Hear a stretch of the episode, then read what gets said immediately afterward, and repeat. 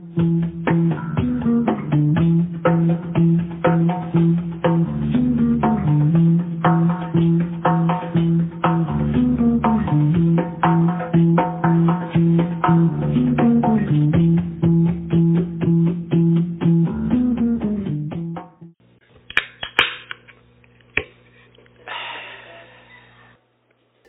to Bible study. Great to see everybody tonight. Glad you're here.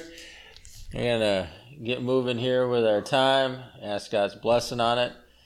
Take a few minutes to pray. So let's pray. Father, thanks for uh, just the life that you give. And I thank you for an abundant life in you. And I pray that we'd be a people of life, we'd be a people of hope, we'd be a people, God, that would live our lives with an expectation of all the goodness that you are and all the goodness that you have for us. I pray that uh, we would look to you. Uh, you're the one, you're it. You're the author, you're the finisher, you're the Alpha, the Omega. You're the one who uh, just makes everything happen. And so we look to you. We ask God your blessing. We ask your leading tonight. We ask you to teach us. We pray, God, revelation.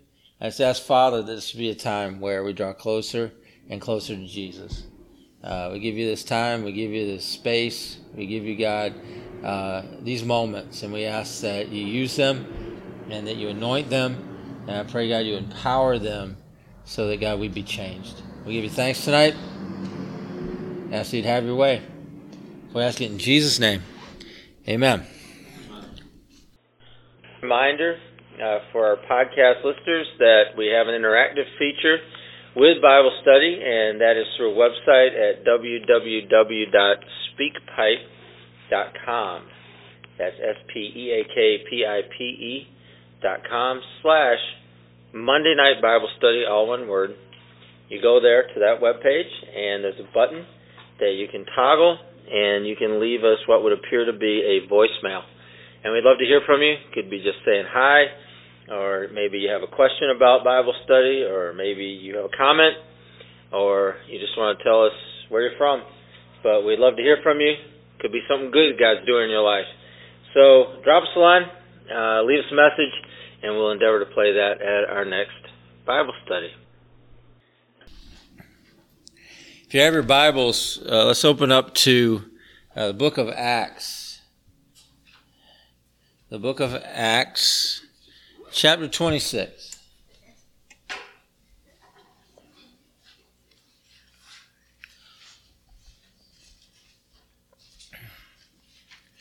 the Acts of the Apostles, chapter 26. And I need a volunteer to read verse 18. To open their eyes and turn them from darkness to light and from the power of Satan to God, so that they may receive forgiveness of sins and place among those who are sanctified by faith in me. Thanks. Read up uh, above that. Where is that taken from? What's going on here?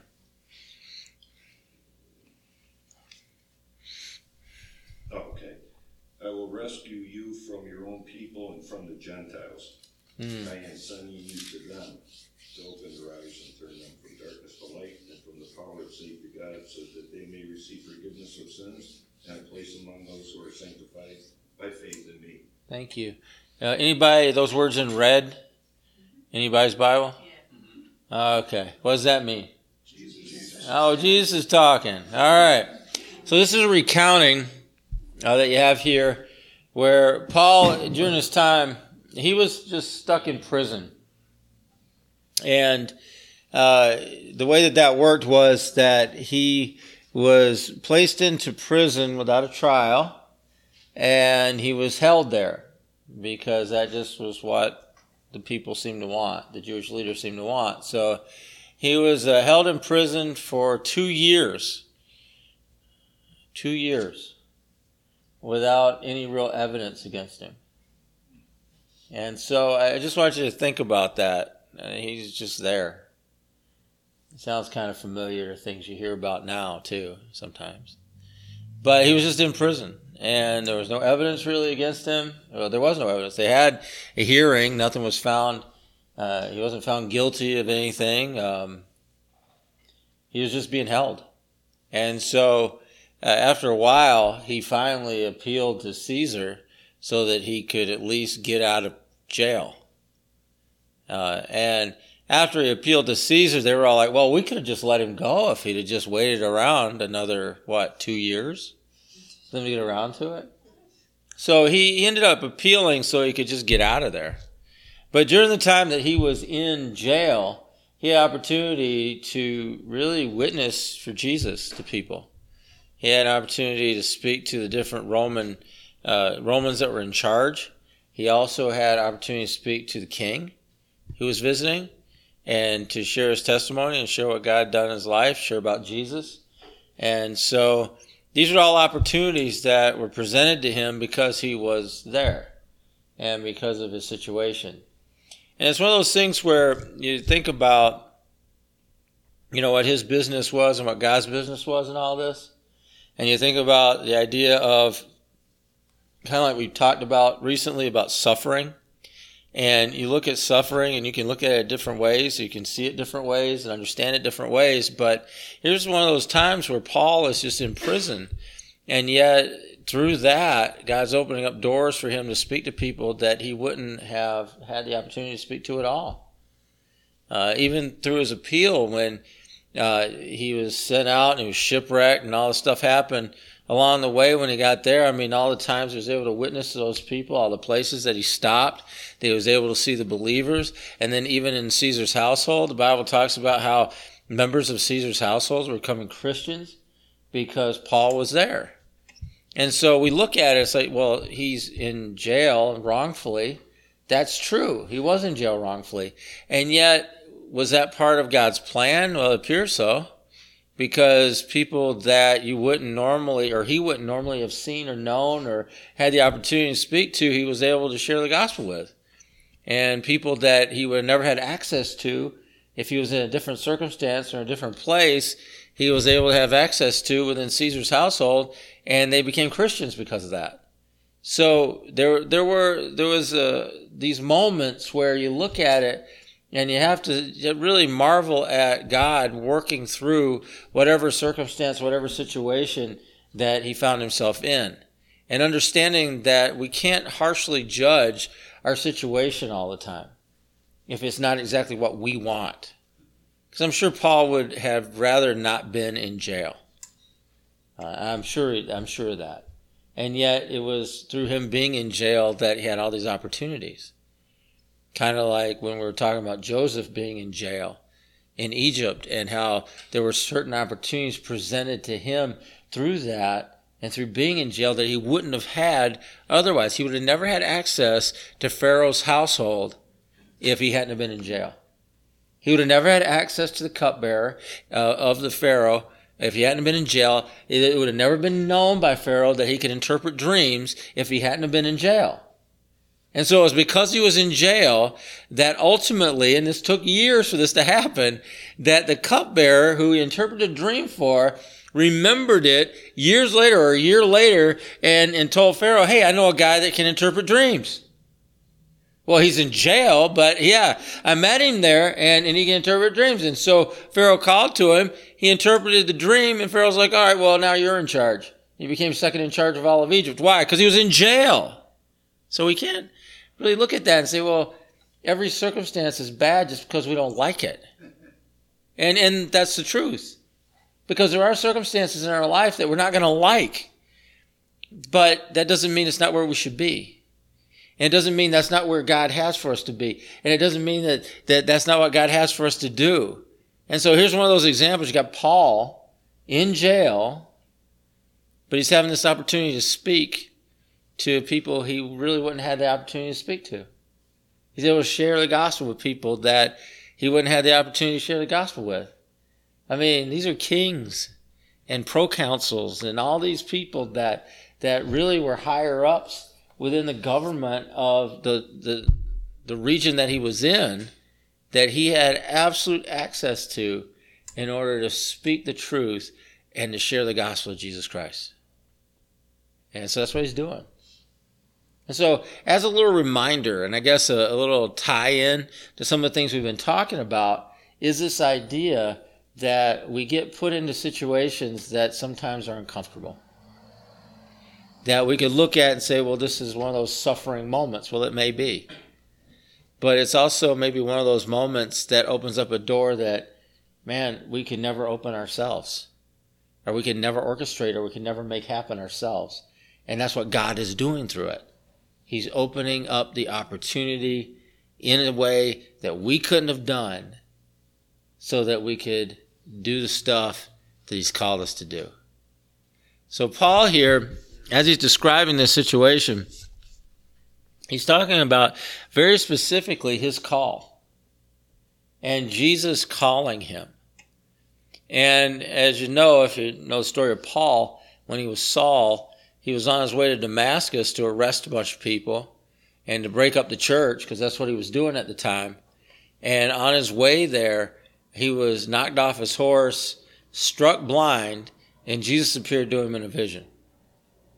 And he heard the voice of Jesus, and and so it was during that moment and during the words that were spoken over him that there was a very specific call that was given over him for his life. And so he's described that he's retelling the story. Now, I want to I want to say this, and hopefully you can understand what I'm saying. Jesus is the gospel. Jesus came to be the gospel. He is the good news. He didn't just talk about it. He didn't just write about it. He is the gospel. Now, all the writers of the epistles that come after him, including the apostles and, and all the ones that helped write the New Testament, they could write about it. They could describe it, they could write about it, they could talk about it. But Jesus didn't come to talk about it necessarily, although he did talk about it. But that wasn't the main reason he came. The main reason he came was to be it. He is the gospel. And so understanding that and understanding that Jesus is central to our understanding of the gospel, first of all, he came to be the gospel. Secondly, he came to speak, is to understand the nature of what it means to have faith. Because that describes the situation in that Jesus is the center in his being, not just his words. Now, we as New Testament Christians, especially living when we live and having the age that we live in, we put a premium on the words. In fact, we make the words red. Some of your word, yeah, these words are red, right? So that you, they're calling attention to the words. Those are the words of Jesus. Nothing wrong with that. There's nothing wrong with that. But we put a premium on the words and sometimes I think neglect the more important thing. Because the more important thing is the person of Jesus. He is the gospel. And so if we're going to really put our faith, put our trust, and all that that means, and we're going to direct that somewhere, it needs to be directed at the person of Jesus rather than the red words in the book. The red words in the book are important, but they're not nearly as important as the person of Jesus. The red words in the book point to the truth and speak and, and describe the truth, but Jesus is the truth. And so if we're going to adhere ourselves to anything, and I mean really adhere ourselves, like, like grab hold of, take hold of, and really mean it, if we're going to take hold of anything, it needs to be the person of Jesus not the red words of Jesus, but the person of Jesus. Now, do I read the red words? Yeah. I mean, I listen to what he says. I listen to what's been said, what's been written. I listen to the sermons that he preached. I listen to all those things. Or I read all those things, and all those things are important, but they pale in comparison to the importance of his person his living person that I have the opportunity not only to take hold of, but I have the opportunity to share my life with. That is the key. That is the central thing and the central part of the gospel. Because if you look at the story of Paul's conversion, what is centered to Paul's conversion? Jesus. The person of Jesus who speaks to him that day, who reveals to him that day, who calls to him that day. It's the person of Jesus that's central to his conversion. It was it wasn't the, the written accounts. All right? New Testament hadn't been written yet. It wasn't the red words. There were no red words yet. It was, it, understand me though, because this is so foreign to evangelicals. is so foreign to us as evangelical Christians because we have like this little Bible worship thing that we do. Be careful of that because, I mean, whole generations of believers have come and gone not having access to that. And yet somehow they were able to live. Somehow they were able to grow in their faith. Somehow they were able to be changed by the power of the Holy Spirit because they knew the person of Jesus in their life because he's the central part of it. So Paul, when he was going to be converted, he was converted not by a logical argument. He wasn't converted by someone convincing him of something, someone writing down the right words or speaking the right words or anything like that. He was converted through a meetup with the person of Jesus. That, that's what happened. Literally, that's what happened. And, and I mean, as eloquent as Paul is in writing, and as many words as he's written down, and how God used him to help write the whole New Testament, central, at least half the New Testament, central, central to his change and to who he was, and empowering him to do the things that he did was his personal meeting with Jesus. And that needs to be true for us too. Because all the rest of that stuff, that reinforces it. All the rest of that stuff helps us to understand things better. All the rest of that stuff might help us to, to, to learn and to grow or whatever it is, or to bring understanding to things that we see and hear. And yet, that's not the central thing. The central thing is Jesus. And we really have to take hold of that. And I mean that. Like I, I know I've said this before, and I know I've gone over this before, but this is really key. This is really bottom line, basic, key stuff. If we're going to be the people God wants us to be, if we're going to grow, and we're going to become the people God wants us to be. If we're going to be the church God wants us to be, if we're going to be the individual God wants us to be, if we're going to be the family and in the family that God wants us to be in, it's going to be because Jesus is at the center of that, and Jesus is real to me. That I put my trust in Him. That I believe Him. And that when He leads me, I listen because I trust Him.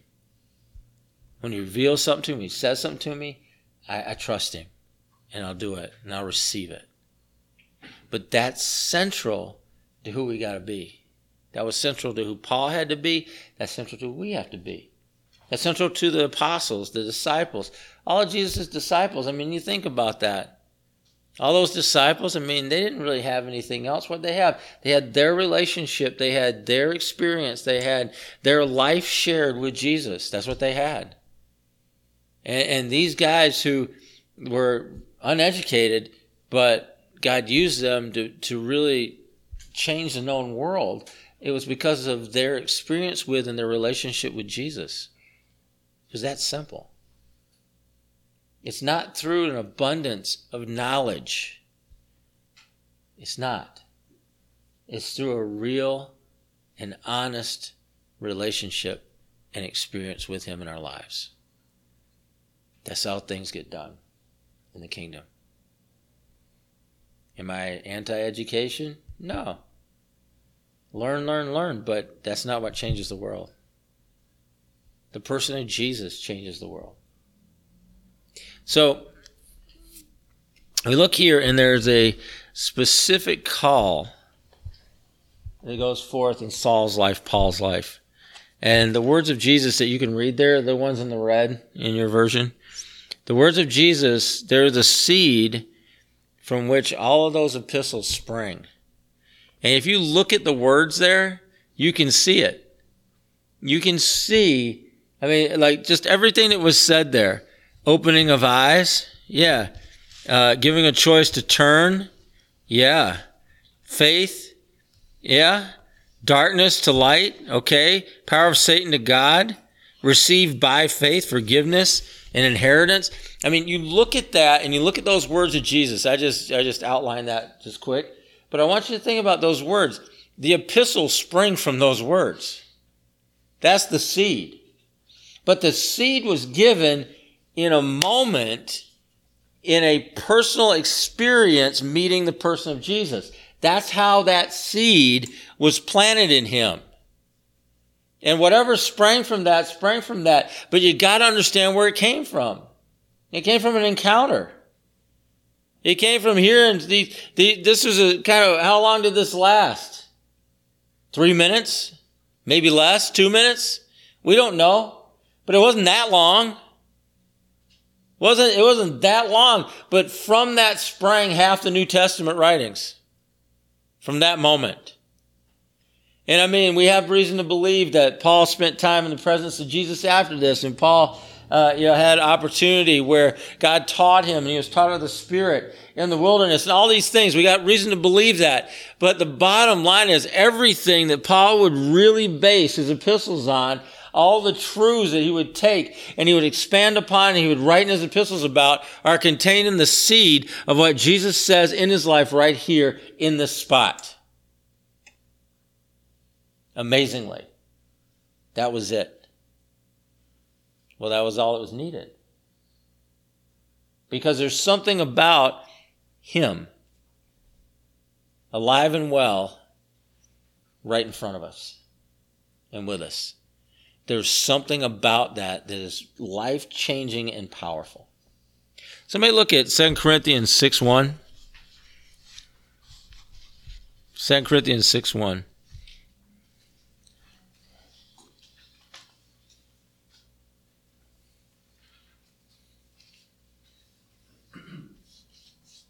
As God's partners, we beg you not to accept this marvelous gift of God's kindness and then ignore it.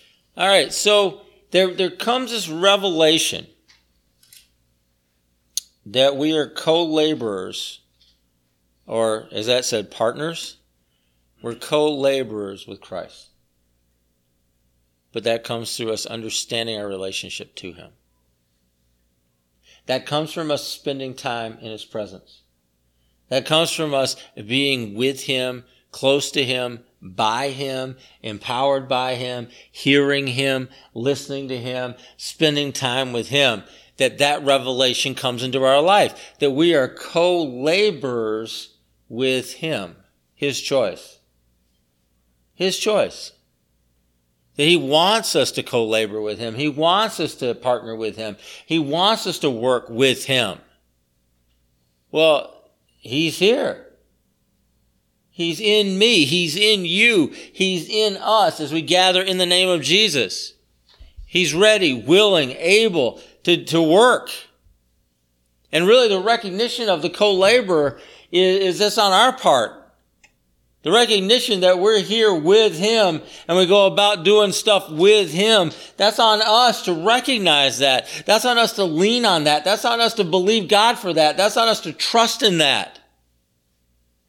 That's really on us to take a hold of that truth and actually live it out. That's on me, that's on you. Co-laborer. I find that fascinating that we have the opportunity to co-labor with Jesus. Or just do it yourself. And there's a bunch of people out there, oh, good, I'll do it myself. Yeah, you kind of missed the point. Yeah, you kind of miss the point. You are inadequate by yourself. He's the adequate one. He's offering you the opportunity to co-labor with him. He's the one that's actually adequate at it. So we kind of just hook in with him. We're doing good. Why? Because he's good. It's not the other way around. And we're just figuring things out and we're taking hold of the best business model we can find out there in the world today. And we can take hold of the best techniques on marketing and we take hold of the best techniques on how to draw people in and we take hold of the best techniques on how to retain people. and retain customers, however you want to call them, and we're, we're going to just we're going to do a great job. That, no, that's inadequate. As good as all that stuff could possibly be, which I don't think it is, but it could be, it's inadequate because he's the one that's adequate. And so we need to join in with him. What's he doing? That's far more important, far more important than whatever I think I'm going to do. So I need to join in with what he's up to. I need to co labor with him. I need to partner with him and get on board what he's up to and what he's doing.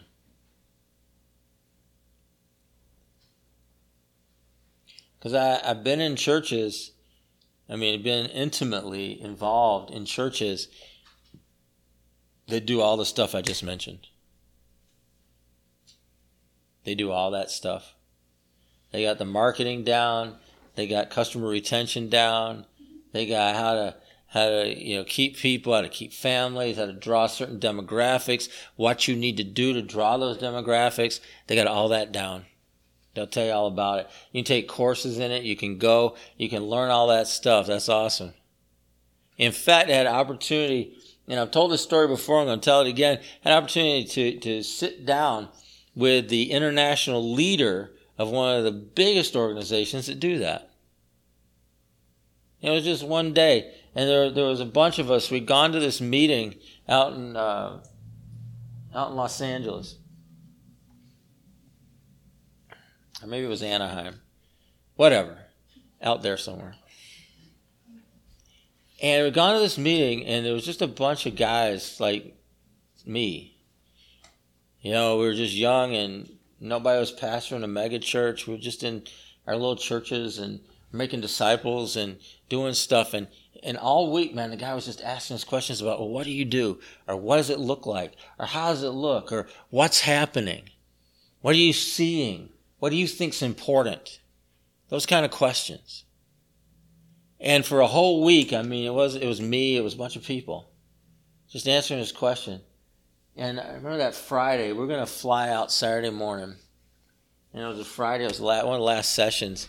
And he's just sitting up front, man. You could tell he's thinking and he's all pensive and everything. And I'm, I assure you, this guy was in charge of the worldwide ministry of what I'm talking about, and it was huge. Music flows out of it. You know exactly who it is if I said it. Music flows out of it. Uh, materials flow out of it. It's it's a big organization, big churches, mega churches. It's a it's an organization of mega churches. And as he sat up there, and whether he'd ever admit this or not, I have no idea. I, I, it wasn't recorded, probably. It was just the 30 of us guys and him sitting in the room, and he's in a chair up front. He's like, I, I, don't, I don't like what I do.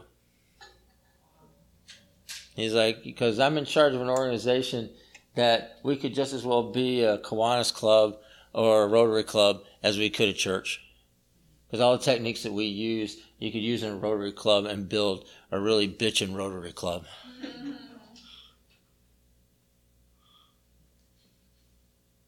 I, I don't think this is what Jesus wants. And we were just all sitting there like, what? what did we do? What did we do? And he quit. He's quit. He reached the pinnacle within our organization. He had reached the pinnacle of that organization. And he just quit. He went and started a little church in Ohio somewhere. Because that's what he really said. This is really what God wants us to do. We're not building a Rotary Club. We're not building an Elks Club. We're not building any the Moose Club. We're not building any of those. Nothing wrong with any of those, by the way. Been in some nice Moose clubs and Elks clubs. But that's not what we're doing. We're building a church. And if we're going to build a church, we got to get a hold of how you do that. How you do that? You co labor with Jesus to do that. That's how it happens. You get a hold of Jesus, and you, and you say, All right, you get up alongside him and say, All right, now let's partner together. What are you up to? What are you up to? Because I'm going to tell you something. Um, don't give a rip what you're up to, okay? What are you up to, Jesus? And let's get in with that. So Paul thought he was doing the Lord's will, right? He was persecuting the church, chasing them down from house to house, synagogue to synagogue, putting them in jail. Some were being stoned to death. He was consenting to their deaths. He thought he was doing God's will. And he had plenty of religious people backing him up that he was doing God's will. I mean, just ask. Ask your average Pharisees. Paul doing God's will? Yeah, he was doing God's will. He was doing the will of the Lord, chasing down the church and putting those people in jail. Until Jesus showed up. Because opinions vary, right? Opinions vary about what God's will is. You want to argue with me about God's will? Go ahead. I don't know. You know, I can tell you what I think God's will is. You can tell me what you think God's will is, blah, blah, blah. We can argue all about it. And he's, you know, Jesus can solve this issue. Jesus can solve it. Because when we start to co-labor with Him, then we get in the middle of what God's doing. Yeah. Yeah, that, that's just, yeah, argument's over. What's left to ponder? I mean, that's it. That's what Jesus is doing. Let's do what Jesus is doing. Paul knocked off his horse. He's blind. Now remember, he's blind. Jesus speaking to him gives him a specific call. In other words, I'm calling you right now to co labor with me. This is what I have for you to do. This is what we're going to do together. And he gives him that opportunity. Wow. But he gives you that opportunity. He gives me that opportunity. He doesn't have to knock you off your horse and make you blind. But he might have to challenge whatever your idea about what you think you're supposed to be doing is. Because maybe what you think you're supposed to be doing isn't what God has for you to do. Just saying. Because that was Paul. I mean, he was very religious, very tied in with the religious institution, very tied in with important people very tied in with what was going on in the world at that time when it came to God stuff, very tied in, but he was totally wrong. That's what God had for him. And so it was the, this moment of actually taking the time with Jesus and, you know, to be truthful, Jesus kind of forced this moment, didn't he? Yeah. He knocked him off the horse, brings a revelation to him, pretty much tells him, this is what I have for you to do. This is what we're going to do together. This is our co-labor together and gives him an opportunity to do that. But he gives us that opportunity too. So I want you to think about that for a second. So the first thing he says, he uh, he talks about opening eyes. Now, interestingly, Jesus is telling Paul he's going to be opening eyes. What did I just say Paul was? Blind. He was blind. Now, there's a theme through Paul's writing about opening eyes and bringing sight to the blind. If you, if you read the epistles, you'll see that theme throughout the epistles. Why do you think that is? Because he's blind, right? He's blind. And so he knows what that is. And so, so this physical blindness that he's going through right now, after he's, he's knocked off his horse, this physical blindness, it's representative of spiritual blindness that he'd been living in his whole life.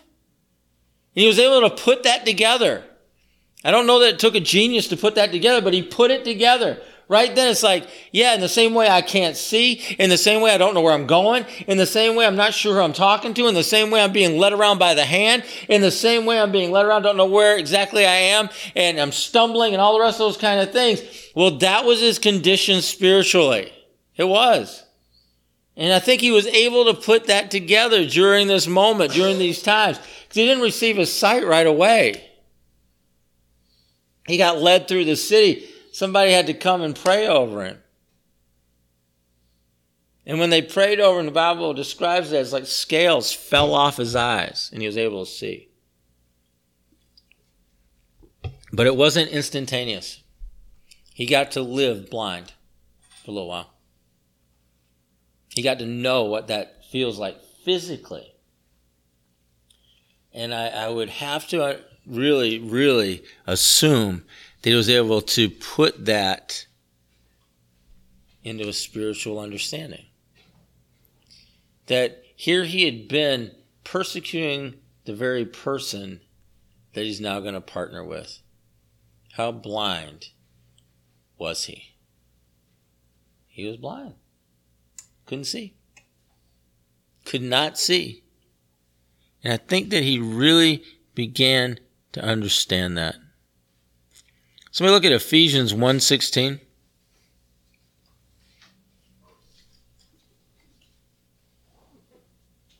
Ephesians 1:16.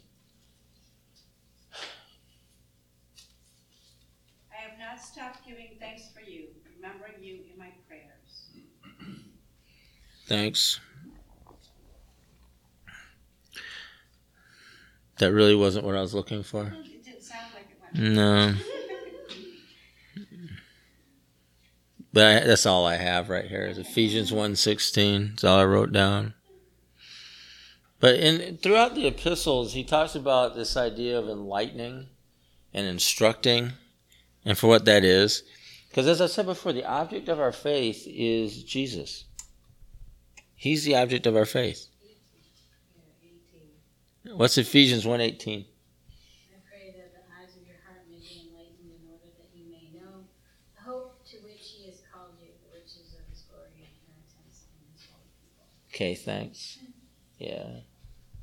So the idea of an opening of eyes and enlightenment, kind of using that, and we'll look at probably a couple more of those, but it, it occurs over and over again in the epistles. And every time you read that, I want you to think about it was written by a guy that was blind, at least for a little while, and he understands it, and, and he really has a uh, I understand what it means to, to have to depend on others and to not be able to see. Uh, some of you know my story. I was blind for a little while when I was a kid. Um, I was a, I was only blind in one eye, but they wouldn't let me. I couldn't use my other eye. I had stuck a pencil in my eye when I was ten. It was pretty disgusting. And so uh, I ended up in the hospital for two weeks, and uh, they did something. I don't know what they did, but I couldn't move my head, so I had sandbags on the sides of my head, and both my eyes were covered because they didn't want me using one eye and straining it. Does this make any sense? And so they had both my eyes covered, so I couldn't see. So I had to get up, go to the bathroom and stuff. People had to help me, and anywhere I went. So after the two weeks, which is a really long time for a ten-year-old not be able to move their head in the hospital, uh, I uh, they sent me home, and I still they wouldn't let me um, they wouldn't let me see out of my eyes. So I was I was pretty blind. I mean, I, I could. I'm trying to remember how long I was like that. Probably a month. I was like that, and there's just something that I can't describe about it, and there's something that I don't know how to explain to you. But there's something very humbling about that, and there's something very helpless about it. Because I, I really didn't have time to adjust. You know, you adjust quick usually, but and I know I was adjusting somewhat, but I didn't really have time to adjust to, you know, or my other senses start picking up things better or anything like that. I was just pretty helpless. And uh, and that's not to say blind people are helpless because I see blind people moving around doing all kinds of stuff. If you have time to do it, if you have time to adjust to it, I just didn't have time. I was I was too, it wasn't long enough. But interestingly, like there's something about that that sticks with you. And there's something about it that I think is a is a teaching moment for us. That must have been a teaching moment for him. And so when I read stuff in the epistles about him talking about spiritual enlightenment or, or opening the eyes of your heart or whatever was just in there, and I read that kind of stuff, it's like, yeah, because he knows what that is. He knows what it is just to be led around. He knows what it is just to have to depend on others to get anywhere or do anything. He knows that feeling. And so when he speaks of eyes being opened, he's also speaking of empowerment. That that's God empowering us to see. It's God empowering us to, to gain an understanding. God empowering us to gain a revelation. God empowering us to, to take hold of all the stuff that He has for us, to be able to see that and experience that and to be in the midst of that. And to me, that there's just something powerful about it that maybe we don't pick up on if we're not really thinking in these terms, but we, we kind of should. Because, I mean, you got Paul being led around by the hand until he's prayed over. You know, you get Ananias over there to pray over. him.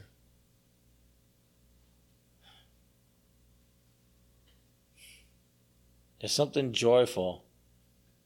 I can only imagine the joy of being able to see again with Him.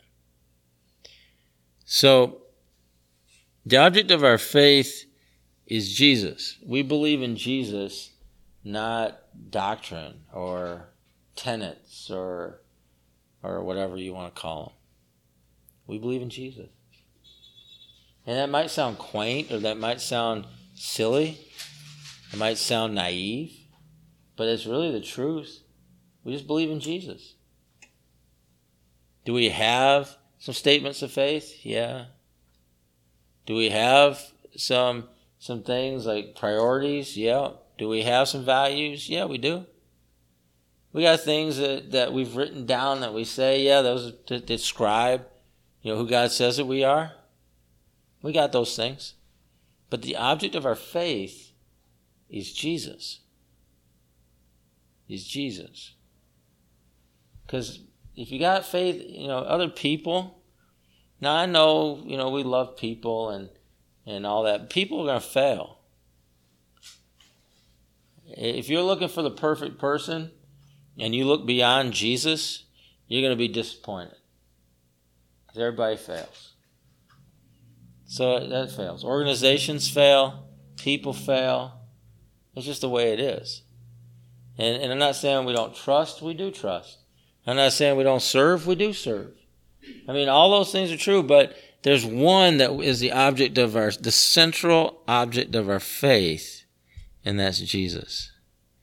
Bible tells us that He gives us a choice, and that's what that's part of the uh, the call of Paul is that Paul was to give people a choice that they might turn.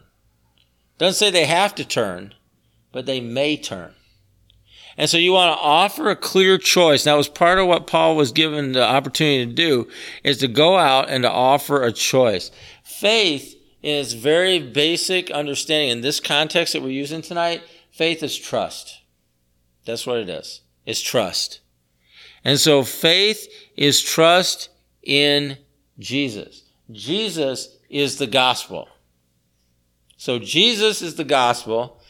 Our faith is a trust in Him, in the person of Jesus. It's a personal trust in Him. Now, why is that different maybe than what you were thinking? I just want you don't have to answer me, but I just want you to think about that for a second. When you think of faith, and maybe you don't think in very specific terms, but when you think of faith, I want you to think about, well, how does that actually play out? What does that actually mean? What does that actually look like? And for most people I run across, it's like, well, faith is kind of this ambiguous concept. But faith really isn't an ambiguous concept. It's a, if you can bring it down to the very root of what it is, it's a personal trust in Jesus and a personal trust in the person of Jesus. That's why faith in Him, or personal trust in Him, is key to everything else that we're going to do. And the only reason we even have an opportunity for that personal trust in Him is because He first loved us. And we get the opportunity to love Him back some. And we get the opportunity to place a personal trust in Him. But that's a very tangible thing. Because what that means is that when He speaks, that we actually trust what He says and do it. See, that's tangible. And if you find yourself arguing about it, you probably don't have a lot of personal trust in Him. If you find yourself ignoring it, you likely don't have a lot of personal trust in Him. If you find yourself just doing whatever you want to do anyhow, you probably don't have a lot of personal trust in Him. And that is faith. And so if our faith is weak, well, then it's weak. But at least we need to know that. If our trust level is low, then we need to know that. I'm not suggesting that you pretend otherwise. I'm not pre- uh, suggesting that you pretend that you got all this trust or you got all this faith when you don't, because that does no one any good. The, but the bottom line is that we, at least we can look at it and we can say, all right, this is where I'm actually at with this. Let's see if we can grow this some. Let's see if we can expand this some. Let's see if we can get this a little bit deeper than what I've really been experiencing in my life.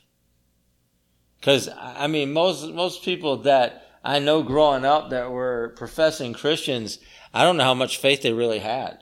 I have no idea. But I'll tell you this: that when the people that I was around when I was a kid, that I didn't want anything to do with the church at all. It was enough for me to be like, mm, no.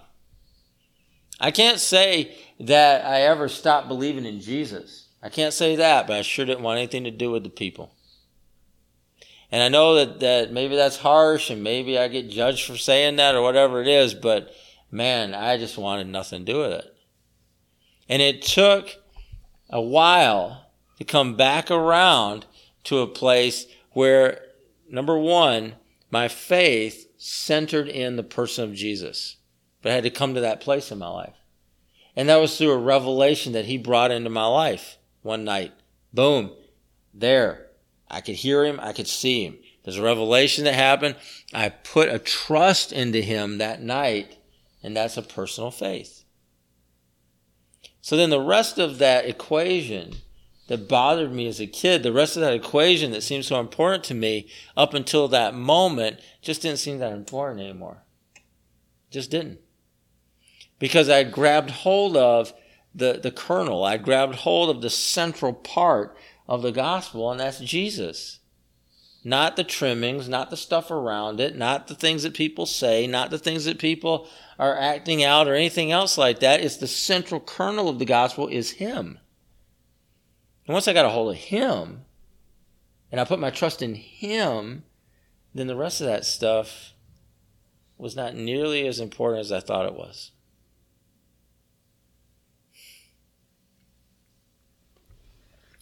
And so he said, uh, and, and I'll, I'll say this that faith lives in a place of opposition to sight. Now, I know we're talking about blindness a little bit, but faith lives in a place of opposition to sight. And, and to understand that, you just have to think about it a little bit. But if you can see it, feel it, touch it, smell it, you got a lot of faith, or you got a lot of of observation. You see the difference between those two things? You see, faith requires, requires, requires us to live beyond sight. And maybe it was Paul's blindness, his temporary blindness, that helped him to be able to do that. Because he believed in Jesus, and he put his trust in him, his personal trust in him, before he could see with his eyes.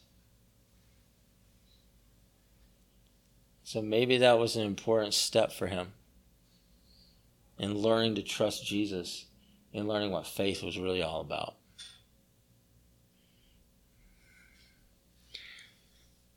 So, Paul's recovery from blindness, you see this section here, it says you're going to bring him from darkness to light. Yeah, that's the recovery. That's common imagery, but it's particularly personal to Paul. Paul became a Christian by divine revelation and divine power. He became a Christian by meeting up with Jesus and trusting Him. That's what happened. So, last section here uh, that Jesus says over Paul as part of his call is this: says that we're going to you know deliver people from the power of Satan to God. And the, the idea of power of Satan is talking about his dominion, like where he actually has any authority and where he exercises that authority at. Let's look at some verses if I have them written down correctly. Colossians 1:13 Colossians 1.13, 1 Peter 2 9, and Ephesians 2 2.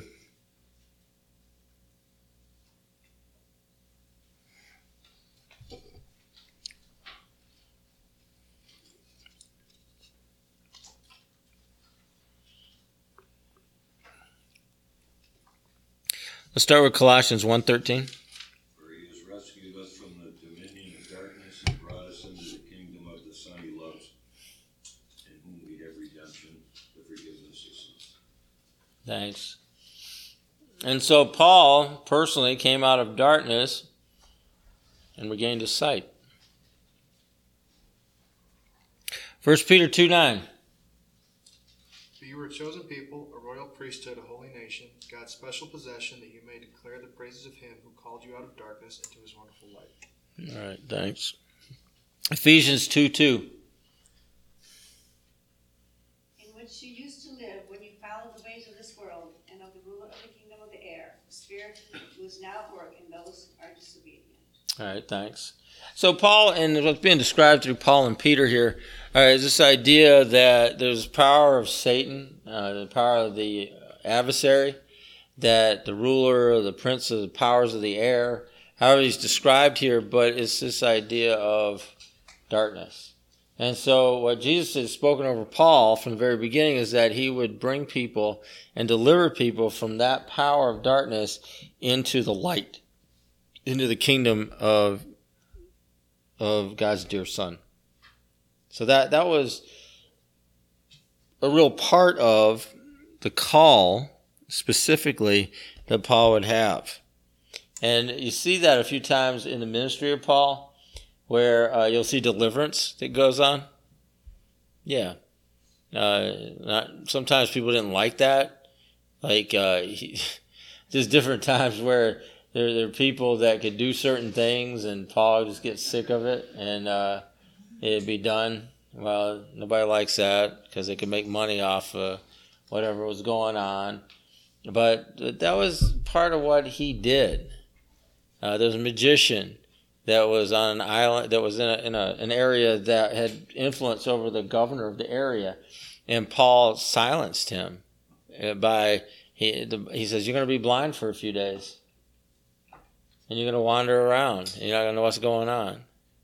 And I think that's super interesting that he would say that over the guy, uh, but bringing that guy from that place of blindness back into a light. Well, isn't that Paul's story?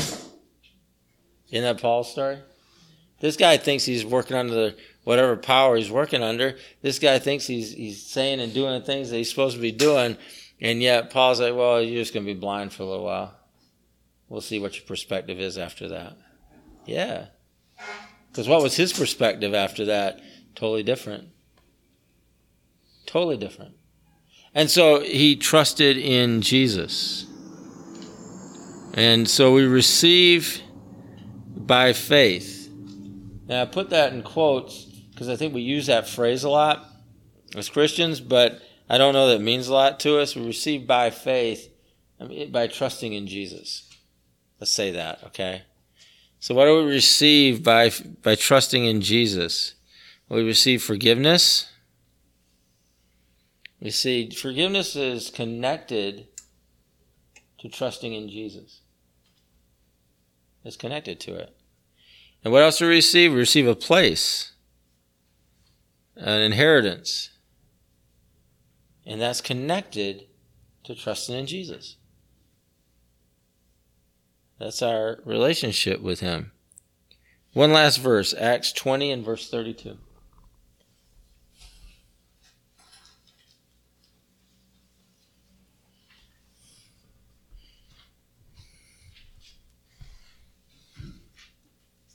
And now I entrust you to God and the message of his grace that is able to build you up and give you an inheritance with all those he has set apart for himself.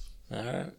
See that inheritance is is our future and our present. That, that we're heirs. So we're heirs of whatever's coming, but we're heirs right now. So we're the heir of whatever that means. So it speaks to our present and it speaks to our future, but is tied to and connected to a personal trust in Jesus. Your present and your future are connected to that. Your forgiveness and living in forgiveness is connected to your relationship and your personal trust in him. So all of these all of these models that tell you, well, you got to get all cleaned up before you can come into the presence of Jesus. That's backwards. That's really messed up. Because I know that that's popular religious wise, but that's not really what we have as an example. That's not what Jesus talked about. The forgiveness is tied to a personal trust in Jesus. The personal trust in Jesus what leads to forgiveness in our life. The personal trust in Jesus what leads to our present and our future in, in Him.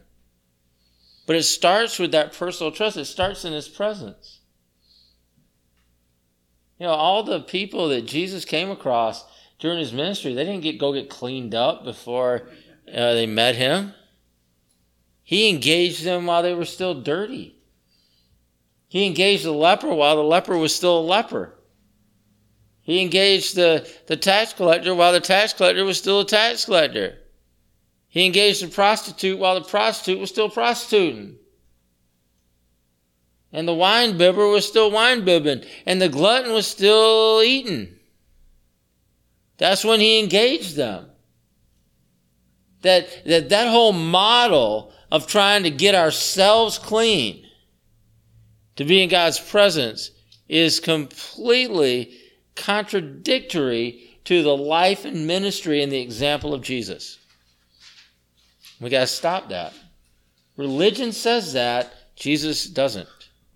Religion tells you that you gotta you got a self effort and you got all this stuff you got to do yourself. And and Jesus is saying you need to trust him.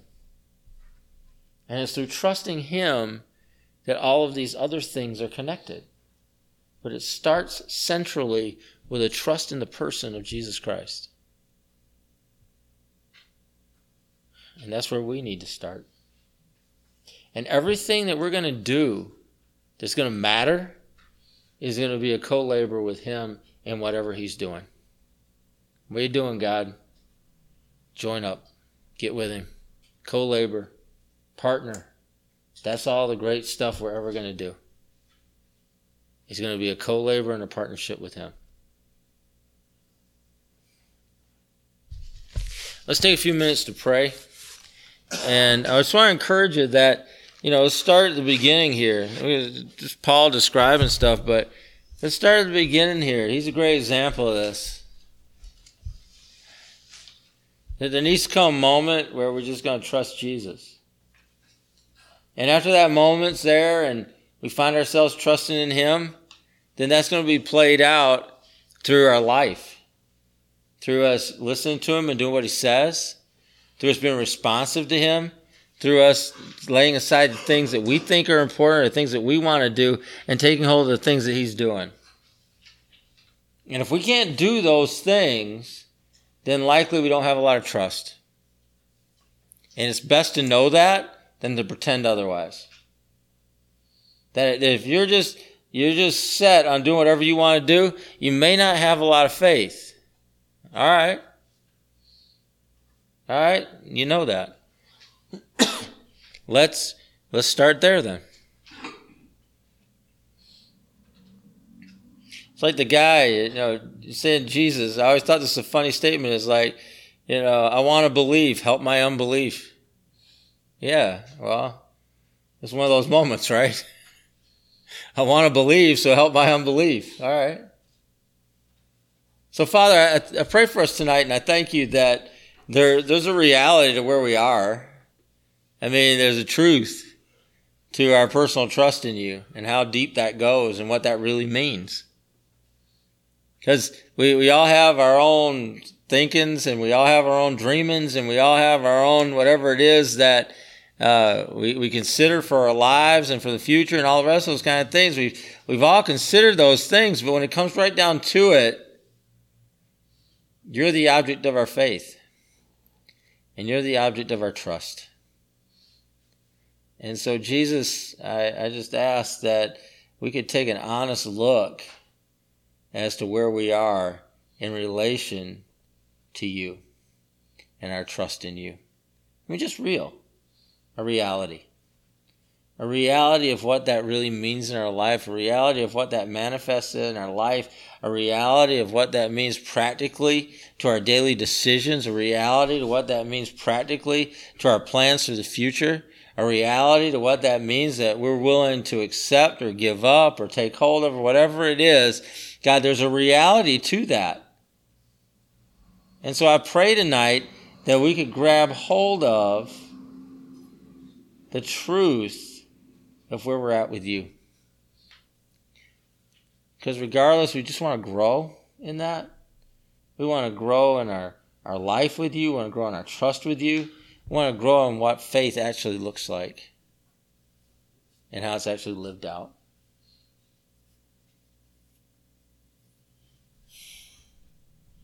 Help us, God. Help us.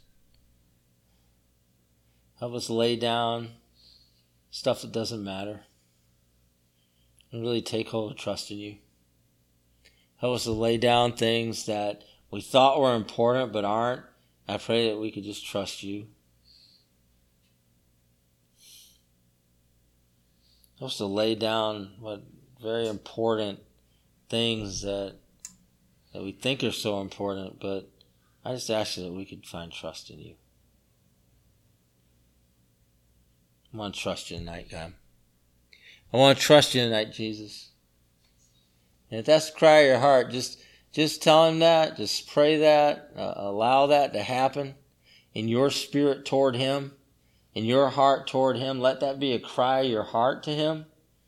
That you just want to trust him. You want to know him. You want to trust him. You want him central the object of your faith. And you tell us like, I want that. I want to trust you more. I want to trust you more tonight. I want to trust you more deeply. I want to trust you with the big things in my life. I want to trust you with the little things in my life. I just want to trust you. I want to go where you're going. I want to do what you're doing. I want to partner with whatever is happening with you, Jesus. I want to co labor. That's what I'm looking for. That's what I want.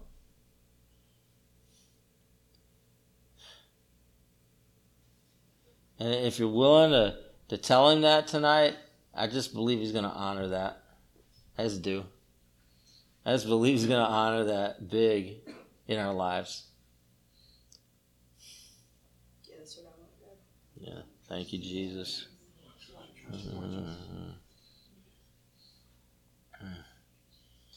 Yeah. Thanks, God. Thanks, God. Love you, Jesus. We love you, Jesus. Hmm.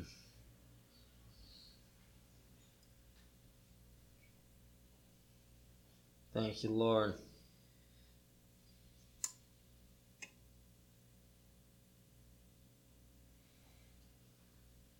Thank you, Lord. Hmm. God, thank you for uh, just being in the middle of everything. Thank you for being the object of and the central thing. And so tonight, I just ask that you raise up a church where Jesus is just the focus, the middle, the main thing. Yeah, we commit ourselves to you. We commit ourselves to your call and to your vision. We commit ourselves to the work that you're doing as co laborers. We ask God that you would have your way in our lives, in our lives together. We give you thanks tonight. We praise you. We ask these things in Jesus' name. Let's agree by saying amen. Amen. UCF of Syracuse is a relational gathering of diversity in action. Economics, education, employment, background, and culture span the spectrum as we gather for the purpose of life in Christ. You know, me and Christ are homies. That's good. He's really cool, you. Mm-hmm. We super close, yo. Your homeboy? Yeah. All right. Anyways, so musicians, writers, painters. You know, my cousin's a painter. Yeah? What do you paint? Houses. Oh man. My cousin, your cousin should hook up. Yeah. So yeah, painters and other artists express their work through the body of life of this faith community, like the comunidad. Yeah, so there's a lot of people. Yeah. No. Started in 1997. That's a long time ago, yo. That's back in the day. That was before I had my eyebrows tattooed on and I remember that. Mm-hmm. Yeah. As an outgrowth of chaplaincy of Syracuse University, UCF continues to gather in the Westcott neighborhood of Syracuse. Oh, me and my homegirls, we walk up and down there all the time. I know that's our hood. Mm-hmm. So it's in Syracuse, New York to share the love and hope of Christ. Again, we we homies. You know, yeah.